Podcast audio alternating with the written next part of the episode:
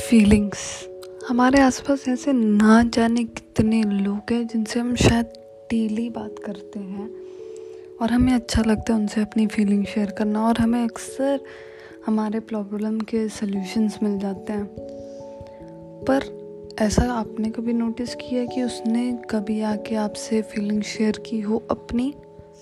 एक बार नोटिस करना कि तुम जिसके पास जा रहे हो हमेशा क्या वो तुमसे खुल के अपनी फीलिंग शेयर कर पाता है?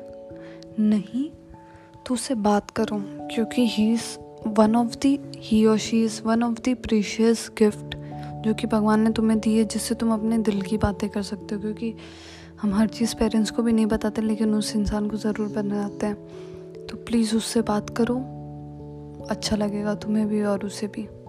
Thank you